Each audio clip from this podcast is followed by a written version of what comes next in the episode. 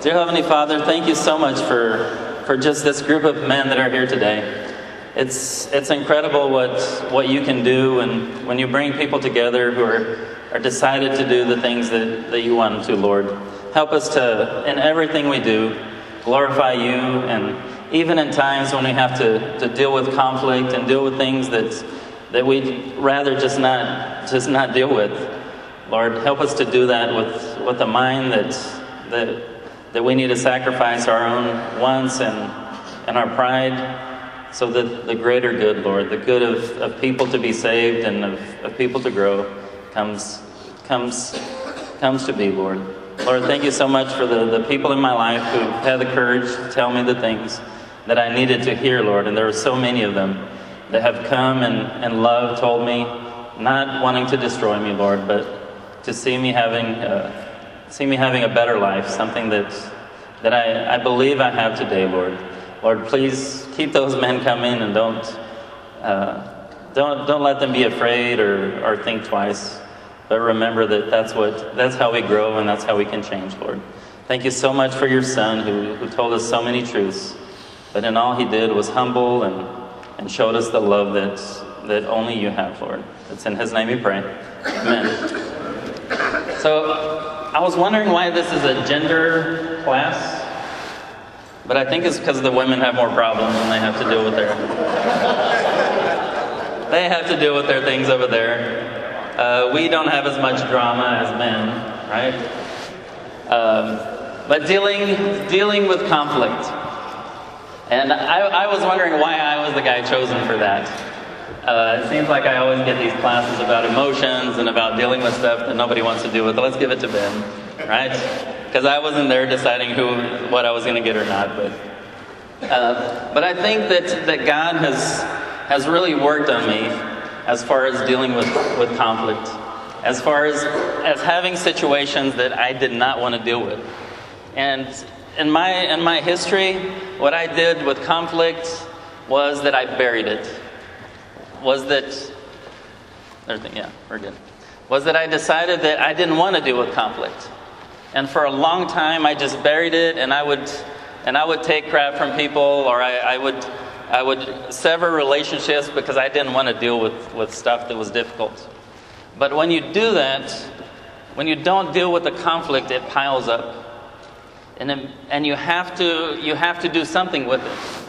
And I did things with it. I basically had to find things like porn and, and uh, video games and other things that, that would occupy my mind so I didn't have to deal with the conflict that was there. But the problem with conflict is if you're, if you're alive, it's going to happen. And it's going to keep coming, and it's never going to stop coming. The difference is what you do with that conflict, is how you deal with it. That can heal or it can destroy you and others. And the passage that they ask us to look at is in Acts 6, and I'm going to read it here to you. And this is, remember, this is thinking about restoring what uh, the first century had uh, to reclaim what they did. And at a certain point in Acts 6, they had some conflict going on. And starting in uh, verse 1, it says, In those days, when the number of disciples was increasing, the Hellenistic Jews, you know about those guys, among them complained against the Hebraic Jews because their widows were being overlooked in the daily distribution of food. This is a big issue, right? They're not taking care of the ones that, that can't do anything for themselves, of the widows that, you know, so many times, you know, couldn't do, uh, couldn't have food or couldn't get anything for themselves.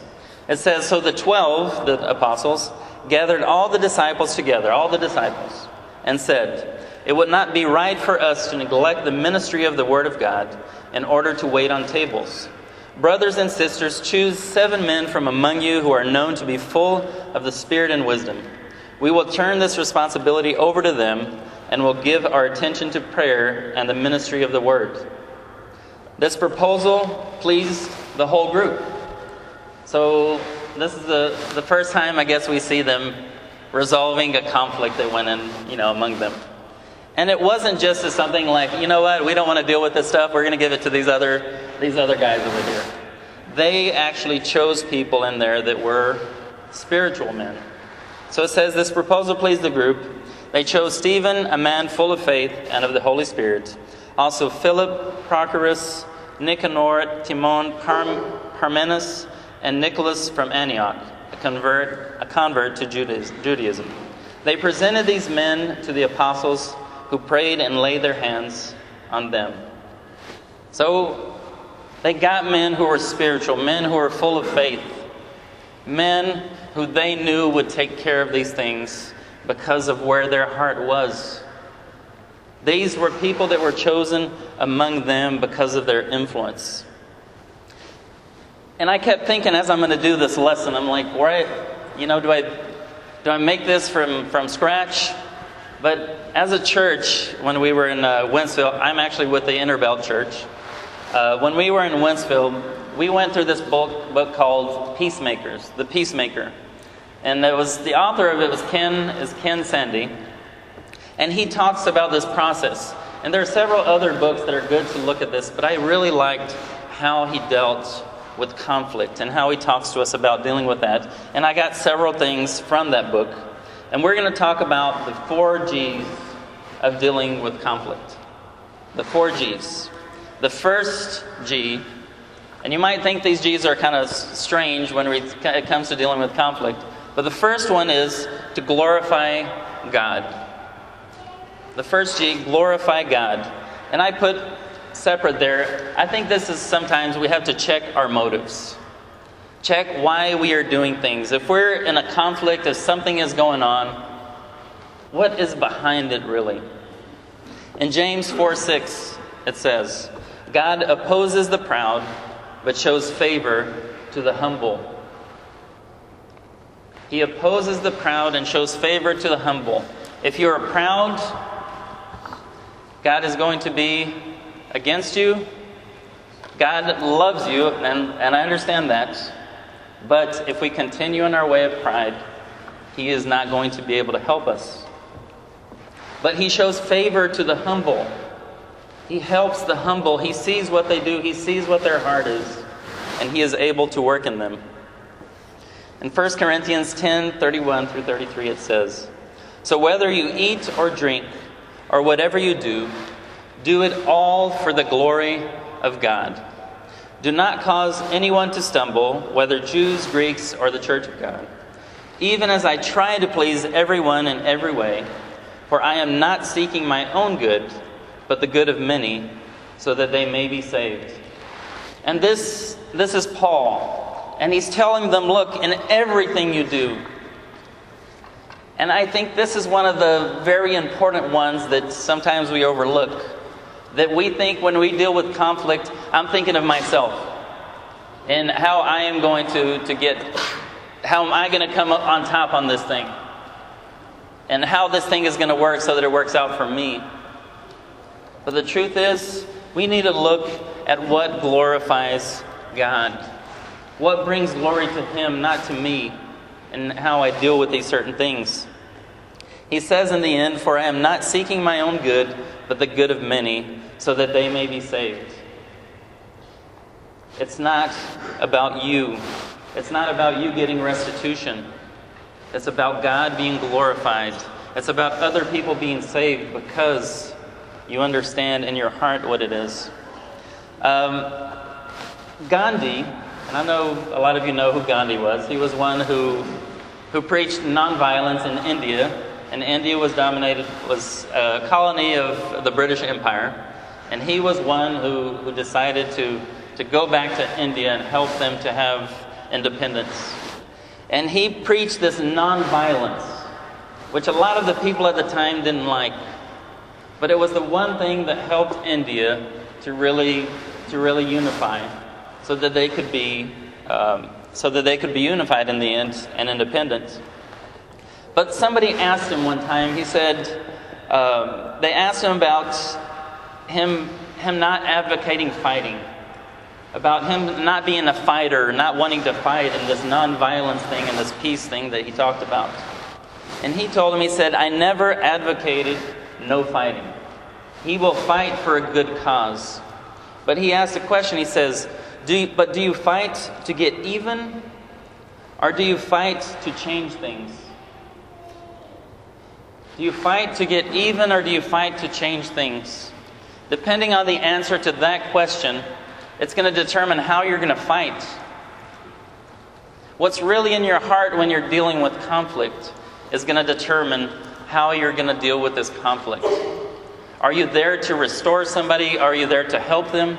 Or are you there to get even and to destroy? In Ephesians 5 1 and 2, it says, Follow God's example, therefore, as dearly loved children, and walk in the way of love, just as Christ loved us and gave himself up for us as a fragrant offering and sacrifice to God. Christ showed us the example. Do do you think Christ had conflict in his life? It seems like I don't know of anybody that went through so, much, so many things as Christ did. There was so many conflicts. And it seems at times that he put himself there. And I believe, I believe he did. But the reason he did was because he loved people, because he was sacrificing for them. How many of you like confrontation and conflict? That you like it. You're like, man, give me somebody to fight. Give me some issues in my life so I can deal with it. Anthony over here, we knew that already, right? He needs to, he needs to repent. Uh, but we don't like conflict. But Christ, as a sacrifice, he put himself there and told people the truth and the things he needed because he loved them. Anybody going to doubt here that Christ had right motives? Anybody? I'm not going to raise my hand, right? He had the right motives, and we should imitate him. In Romans 12, 17 through 21, it says, Do not repay anyone evil for evil. Be careful to do what is right in the eyes of everyone. If it is possible, as far as it depends on you, live at peace with everyone. Do not take revenge, my dear friends, but leave room for God's wrath. For it is written, It is mine to avenge, I will repay, says the Lord. And and then we're waiting, right? Is that how it is, right? I'm waiting, man. God's going to get him, right? I hope he gives it, you know, he does something good. So, you know, it shows that I was right and this guy was wrong. But then it says, continuing the passage here, and this is one that's, that's been difficult for me. And it says, On the contrary, if your enemy is hungry, feed him. If he is thirsty, give him something to drink. In doing this, you will heap burning coals on his head. Do not be overcome by evil, but overcome evil with good. The interesting thing is that uh, a lot of you know that when we were, uh, Carrie and I worked at Lindenwood, there was a lot of persecution that started happening that ended up he didn't work there anymore. And the, the person that was our boss at the time, uh, Dr. Aldani, he, he actually quoted this to us once. He told us to kill people with kindness. And in the end, it was so hard for me to pray for Dr. Aldani because he put himself in the way in the way of what we were doing and became, I guess, our enemy when he wasn't before. And I was at a, at a CMU lesson, and somebody they had this little room, and, and then it says, "Pray for your enemies." Right? Have you done that a lot? Pray for your enemies. I had to leave I had to leave that classroom and go down the hall to where nobody could see me and I cried. I cried because I was mad that God would tell me to do that. Because of the motives that were in my heart.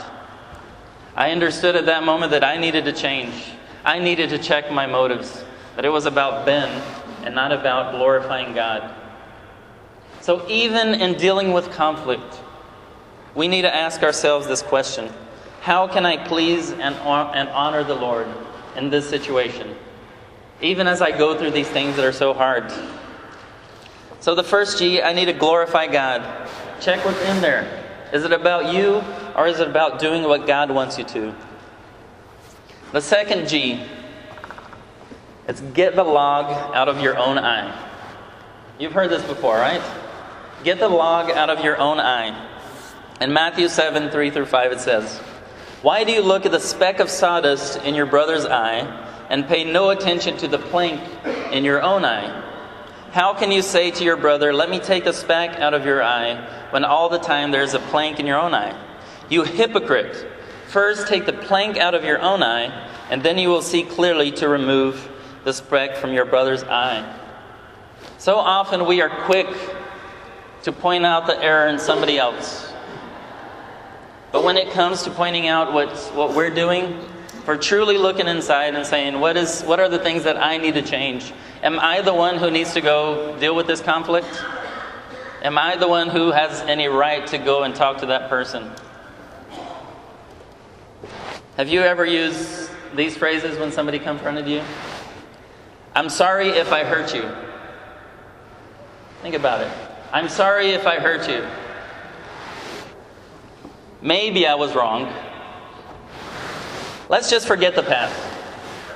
Right? Let's leave it alone. It's in the past. I know I shouldn't have yelled at you, but you made me so mad. These seem like really genuine, right? Acts of, of saying that you're really sorry, doesn't it? That's not looking at yourself, and you're trying to get out of it. So, are you that person who tries to get out of it because you don't want to deal with it because maybe there's some truth in there, but I want to get come out good on the top? These are worthless statements, and they bring nothing. We need to learn how is it that we deal not only with conflict, but when we're asking for forgiveness. I, a lot of people, think that I am a, a calm person, and I think most of the time I am. I'm pretty calm. But as I told you, I used to, I used to bury all the things that happened to me. I didn't, didn't want to deal with them. But there's a problem that comes with that. When you don't deal with stuff and you bury them, they will come out in a certain way. And to tell you the truth, I saw myself in the past as a violent man. I remember one day, um, specifically, we took this, this group out, and I was one of the, the small group leaders. And I planned this event, and we were going, I'm from Brazil originally, and we were going hiking uh, where they have these waterfalls, this really nice thing, and we had 15 guests with us came, and it was really cool. We are all excited about it. But at that time, I didn't deal with things that weren't here. And I was really tired. Coming at the end, I, you know, I, I was leading the thing in the beginning. At the end, I had a friend of mine go because I was just tired. And I was the last one. And the, some people got ahead and they, they got to this part where we crossed this little creek. And they started throwing people in the creek. So when I came up and I was the last one, of course they're going to want to throw me in, right? And I had the stick with me. That you know, you know, as you're you know walking along, right? You have a stick and you're walking along, and I remember thinking, these guys aren't going to throw me in the water. You know how you feel, right? When somebody tries to mess with you, you know, you're not going to mess with me. You mess with those guys, right? You're not messing with me. And it sounds funny, but it's not. Because what came next was one of the saddest acts in my life where I hurt several of my friends because they were trying to throw me in a little bit of water. And I'm glad that I swung that, that, that piece of stick that I had in it and I lost it because I think I would have hit some of my friends with that. And all the time that we're going, there are all these people that, that we invited and that I wanted to influence and that we wanted to help show God. And here they look at this crazy dude that, what happened? I cried bitterly after that because it's not what I wanted to show. It's not, it's not what I wanted people to think of me or but when you don't deal with things, it stays in there. One of the, the reasons I came to the States was to deal with, with myself, was to deal with, with these problems. I knew I didn't want to get married until I dealt with my anger because I thought someday I'll, I'll hit my wife and I will hate myself for it. But I learned some things. But even at that time, there were certain things that I did to ask for forgiveness. And I'm, I'm going to give you some of these tips, and it's the, the seven A's of confession. Uh, the first one is address everyone involved, all those affected. I remember I went to each person that was on that trip the next day, the people that were at church, and I called the people that weren't there. And I asked for forgiveness. And I believe they did forgive me. They saw how they saw how upset I was because and they understood that I really wanted forgiveness. Avoid if, but, and maybe. Don't try to excuse yourself. Admit your faults. Admit specifically. Talk about attitudes and things that you did that you know that are in there and that you want to change. Acknowledge your hurt. Acknowledge the hurt. Express your sorrow for hurting somebody. Another A is accept the consequences. One of the consequences might be making restitution and things. Accept the consequences that are going to come. Alter your behavior. So when you're when you repent, Mackie was talking about that earlier. When you repent, repentance is a change of heart, right? A turn, you turn and do the opposite, right? You're doing different than what you than what you realize is wrong. Think of, a, of attitudes and actions that you need to change because you're really sorry, because you're really repented of that. And the last A is ask for forgiveness. Ask for forgiveness.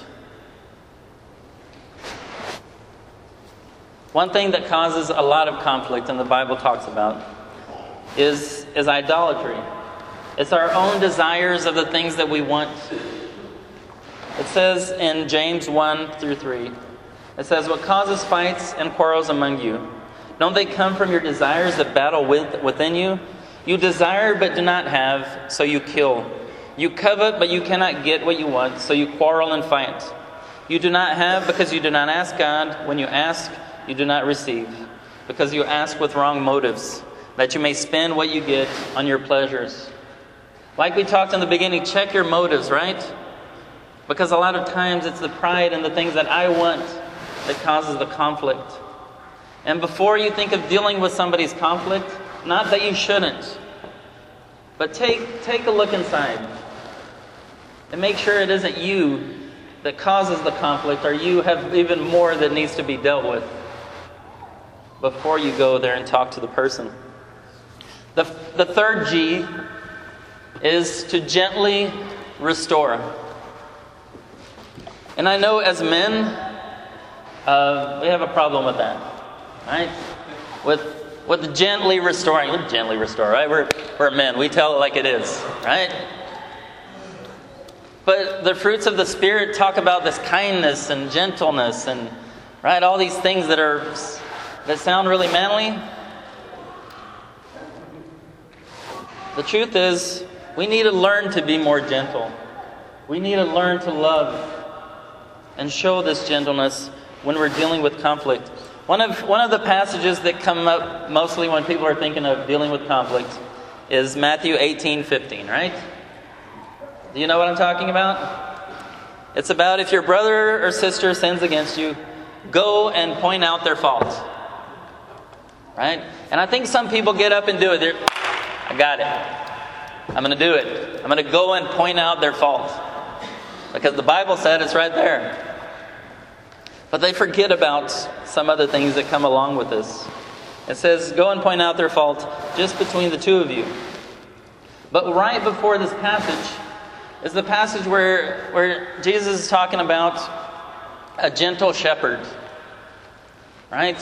One who, who one of his flock, right? You know, sheep, they're dumb, they go and do, right? They do stupid things, they start veering off and they go off and they keep going. And he says that one goes away, so he leaves the, the other 99 here and he goes over there and gets that one. And when he gets there, he's like kicking it, right? You stupid sheep, get over here, right? I told you not to go over there, like for the, right? Is that is that how he does it? It says no, it says he rejoices because he found him. He's excited because he found him, because he was lost. That's how we should feel, right? when we have to deal with conflict, we're going to say something to somebody, that we're there to restore them. Because it says, continuing in this passage, it says in, the, in Matthew 18 15, so just between the two of you, and it says, if he listens to you, then you have won your brother. So it's not about going and telling them what's wrong with them, right? Have you ever felt like that when somebody somebody challenged you to go and tell your brother? And you go, I'm, I'm just going because you told me. But the truth is, we're going so we can win them, right? So we can show them a right way, so that we can tell them, look, this is what's wrong, but soak it that in the end they are won. They're back with us, they understand, and the, the conflict is resolved, or, it's, or he's growing towards that. We have to be careful when we go and talk to people. Uh, later in the same, the same chapter, just to show you that how he's talking about this, I think gently restoring and, you know, but it talks, Peter asked, you know, how many times should I forgive my brother? Right? How many times should I forgive my brother? Seven times, right? Do you ever do you ever count it? Right? You start counting. Okay, I'm, it's getting close, right? I can't forgive him anymore, and then we're done. But he says, right? He makes it, multiplies it, and tells him, no, it's, and it's not about, okay, man, there's a lot, but I'll start counting, right? And then he tells a story about a king who had somebody who, who owed him so many bags of gold. This guy owed him a lot. And what does and what does does he do? He he pleads with him, you know, God, please, I, I can't pay you, but and and the king lets him lets him go, forgives him of his of what he did. So the guy goes out and he rejoices so much. He's so happy that he was forgiven of this huge debt. He sees his friend, the other guy who owes him so much, and he forgives the debt. That's what we would think, right? That's what should have happened. That this guy understands that he was forgiven for this, all this, so I'm going to forgive my brother that doesn't owe me very much. But the truth of the story is this guy grabbed this guy that owed him a little money and put him in put him in, in jail until he paid for it. How many times do we do this? We've been forgiven of so much by God. But when it comes to dealing with somebody else's conflict and forgiving them for doing something to us or being merciful, we want to tell them how bad we feel. And we want to make them feel bad. We need to gently restore. In Galatians 6 1, it reiterates this, this spirit that we must have when we confront people. It says, Brothers and sisters, if someone is caught in, the, in a sin, you who live by the Spirit should restore the person gently. Watch it, it says, You who live by the Spirit. Right? Make sure you live by the Spirit. But watch yourselves, or you may also be tempted. Carry each other's burdens, and in this way you will fulfill the law of Christ. That looks like a blanket statement, all right? It's like, you will fulfill the law of Christ, and if you do this, because the law of Christ is about love, it's about taking care of each other. Notice he says, brothers and sisters. Do you take care of your brothers and sisters? If somebody messes with your sister, let's put it like that, right? Somebody messes with your sister, what are you going to do? Man, they better watch out. I'm going to mess that guy up. Right? Believe me, I had three sisters. God blessed me with three sisters. I never liked any of their boyfriends or. And one dude messed with my sister one day. And I went to his place of work. I wasn't a Christian at the time. Okay? But so I don't know what I would have done back then, but I went there. But so many times we forget that you are brothers and sisters. That that's what God calls you. We're, we're God's children. We're supposed to love these people that are around us. But instead, we have quarrels, we have these conflicts that aren't about helping each other grow. It's Satan getting in there and dividing you. so that you don't do what, what God wants you to do. Because when we do the study of the disciple, there's a trait of the disciples, right? And one trait is they will see that you're my disciples by how you love each other, by the love you show each other. Do they really see that? Or do they see these little cliquish groups that, oh, I'm going to go with that guy because he's cool, or, you know, because this guy understands me, or I'm not cool, so I'm going to go with these guys. And I hate those guys over there because they're cool. And, or are you unified in one purpose? And you don't have these dumb quarrels among you. Couple of, of wise things in Proverbs about going and talking to somebody, about uh, gently restoring. It says in Proverbs 12 18, it says, Thoughtless words can wound as deeply as any sword, but wisely spoken words can heal. What is, what is your objective? Are you that person that says, Well, I, I'm just truthful? You know those people, you know, they pride themselves in being truthful? I just tell people like it is. And you're probably the worst person to tell that person like it is. Because in the end, it's like a sword and it doesn't bring healing. Another word in Proverbs it says, Proverbs 16:23, intelligent people think before they speak. Right? Do you think you're intelligent, everybody? No? They got a problem, right? It's like, but I, you use your minds, right? You try to use it in a good way. Intelligent people think before they speak. And I know this is a different translation here. You're like, I never saw it like that, right? But it's the truth. Think before you speak. In the in Proverbs 19:11 it says a person's wisdom yields patience. A person's wisdom yields patience. It is to it is to one's glory to overlook an offense. Do you overlook offenses? Are you patient with people, waiting so that they grow? I remember when a, a guy in my uh, a guy in a, a small group that I had. It was actually a couple, three guys. They were mad at me because I didn't deal with this other guy that was really bad. Okay, they wanted to point out how bad this guy this guy was. My problem was these guys that were telling me this, I felt that they were worse than this guy. But there were so many things, and each one had another problem that they came, and I knew about the problems. And, and they're like, Ben, you just got to deal with this because we're, we're tired of this. Well, the first problem is he didn't go and tell the person, right? He's coming and talking to me. It wasn't about wisdom, it was about dealing with him. So he wasn't worried about this guy being restored.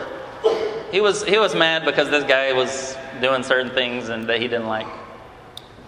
And I told him, I said, I can take all these things and go and tell this guy about it. But in the end, will I help him to be restored? Or in the end, I'm just going to tell all these things and it's going to destroy him. I said, My purpose is not to destroy him. And believe me, I'm dealing with certain things with him. But I'm not going to deal with everything at the same time because if, if somebody came and dealt with all your things at the same time, you're not going to, you're not going to like it and it's not going to help you to heal. But I told him, I'm dealing with this thing now. This is the important one. This is going to help some of the other things. But later, when, he's, when he can grow in this, I'm able to deal with him. Things to remember before you confront someone. A couple of tips, and this is from, from Sande's book. First thing, and you probably would might do this. It says, "Pray for humility and wisdom." Pray for it before you go and talk to somebody. Another thing, plan your words carefully. You know a good thing to do? Write it down. Write it down to see what, you know, is this, and then read it again to yourself or ask somebody to read it. Plan your words carefully. Maybe anticipate likely reactions and, and plan appropriate responses. I mean, it's just, it's things that we think about, right? What might he say? You know, do, do I have the information or is this just something that, that is not valid? It says choose the right time and place. One important thing is talk in person. right? In a place that you can sit down, it's not very noisy, you can talk to the person. I put in bold here don't text. Do you ever do that? Do you ever text to deal with somebody about something important? Don't. You know, technology is good and all, right?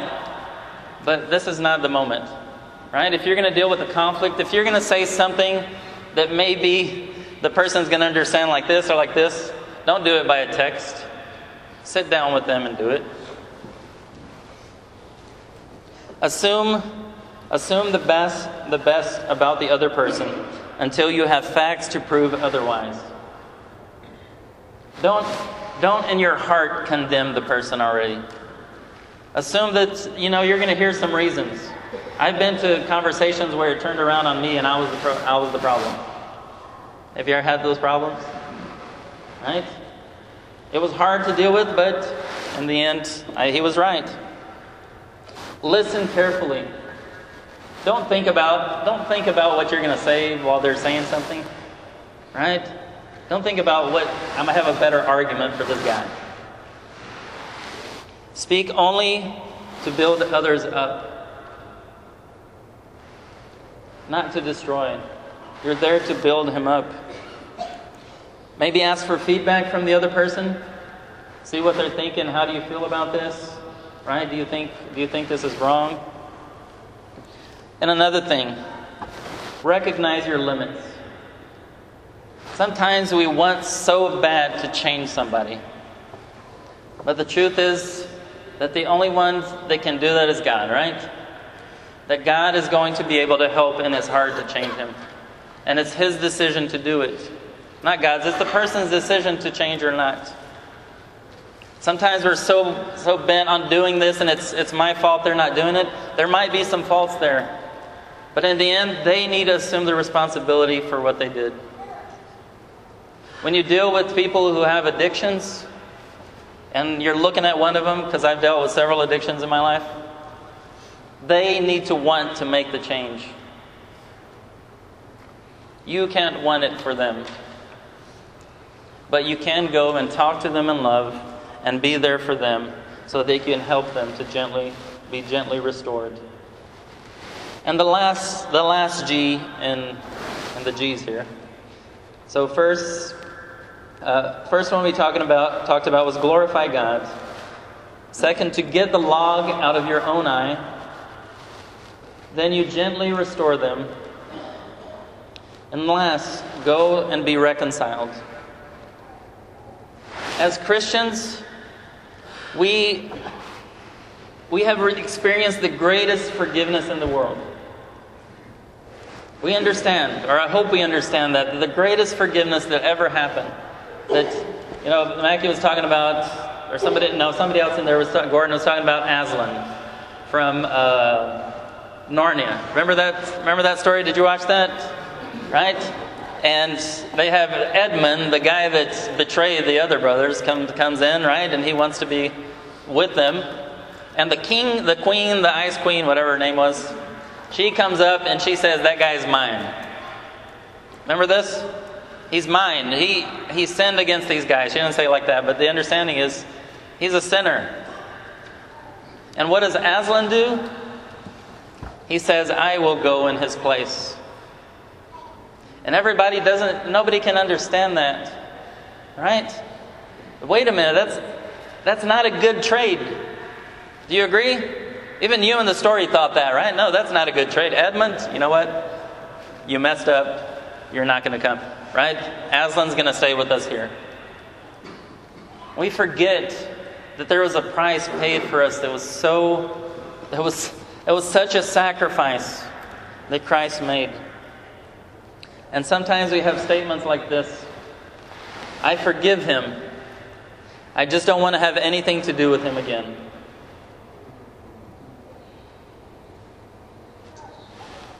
Have you ever, and maybe you didn't say it, but you felt it?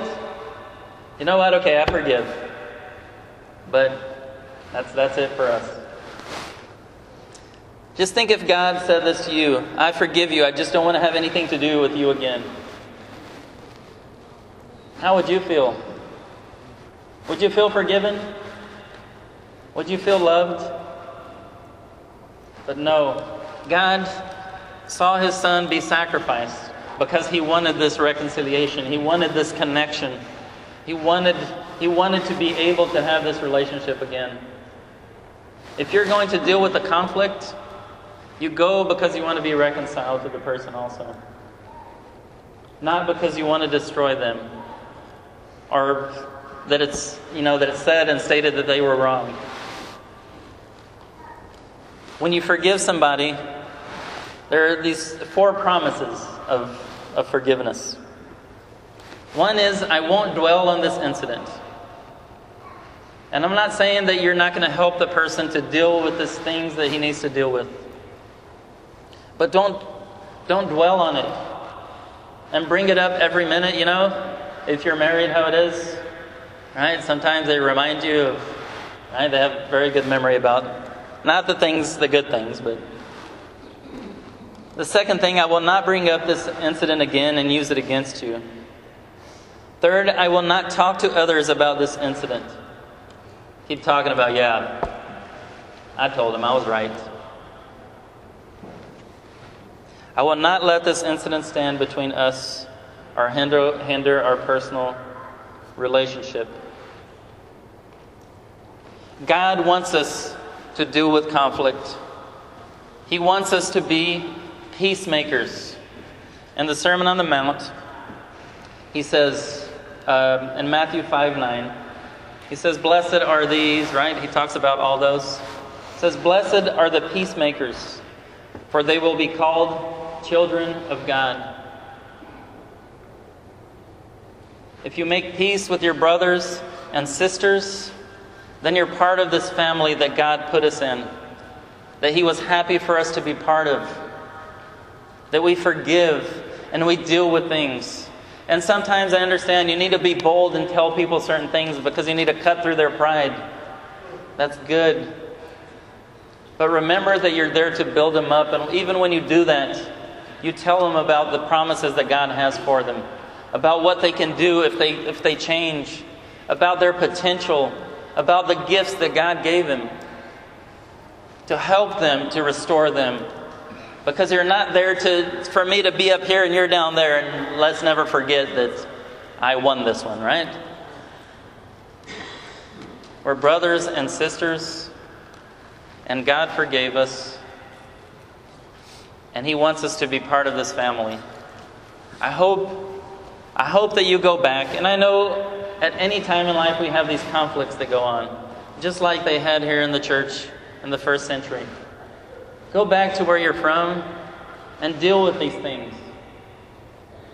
The times that I went in with a good heart, with the right motives, and talked to somebody, I gained some of my best friends. I remember talking to this guy back in Brazil. His name was Beto. And Beto, he was younger than me, but he was a, he was a very showy guy. You know, he was good at he was good at soccer. I wasn't good at soccer. He was good at, the, at these other things, right? We even competed. You know, when you're in the in, in Sunday school and you're who finds the passage quicker, right? You know, they do those things. We competed in that, man. And, and, and this was in my later in my 20s that I one day I went and talked to him because we were just at each at each other all the time, and we both were Christians. And and I went. and I said, man, I just need to talk to you because I feel that there's this, I compete against you, and I feel that this, this, this isn't right, and, and I want to apologize for that. And he said, Man, I feel the same way about you. That you're always good at these things, and you do this and that. And, and I remember that after that, we were the best friends. That we were together and we did things together and we shared in ministry and did the things that, that God wanted us to. And we defeated Satan, right? Because Satan wanted us apart. But together we could do so much more. And you know what I'm, I'm happy about? I'm happy that there are people that will tell me the things I need to hear. And I'll name some of them. Carrie. Carrie is somebody that's, that's had to tell me some, some pretty straight, straightforward things. Another person is TC, who's come to me and told me, no, this is wrong that you're doing. And Another one's Katie Graham, right? Katie Patterson at the time. I remember she was a, she came and she was afraid of telling me, right? But we're friends today because of that, because of confrontation, but confrontation that was done right. Be excited about the people that will come and tell you the things that you need to hear, the ones that come in love. Because those are the people that you need at your side. Those are the people you want fighting with you because they care about you. There's a couple of books I wanted to recommend. I mean, one is obviously that. Uh, there are good things and bad things about every book, I guess, but uh, Peacemakers by Ken Sande. There's a book called That We May Share His Holiness, and it's dealing with conflict in the church. Uh, that's by Tommy South. And another book that I, that I wasn't expecting to learn a lot about that, but it's How to Make Small Groups Work uh, by Cloud and Townsend. But it talks a lot about dealing with issues and, and dealing with people in a group and the conflicts that go on. And I hope, I hope that you've learned some today, but I hope that it's also not that you, you wrote these things down and that you're going to forget about them. Because I think that's exactly what Satan wants you to do. But God wants you to, to go and deal with the things that you need to deal with. Don't keep it inside because it's going to destroy you. But deal with them and grow and make friends. Friends that are real, truly tell you what you need to do. Let's pray. Dear Heavenly Father, thank you again for for just the opportunity of being here with this, this group of people, Lord. It's, I haven't been in, in campus for a couple of years now, but I, I just remember the, that there was a lot of drama going on and, and crazy things happen sometimes, but I also remember just, just being so close and, and sharing our lives with, with each other, Lord. Thank you for, for people who, even so young, decide to, decide to follow you, Lord. Help them to, to be bold in what they need to say but that they say it with the right motives and that they say it with, with the love that, that your Son has shown, Lord. Lord, thank you so much for, for the forgiveness that you give us. We should never forget that, especially when we're dealing with others, that, that you've forgiven so much and we have no, no right not to forgive, Lord. Thank you for your Son, and it's in His name we pray. Amen.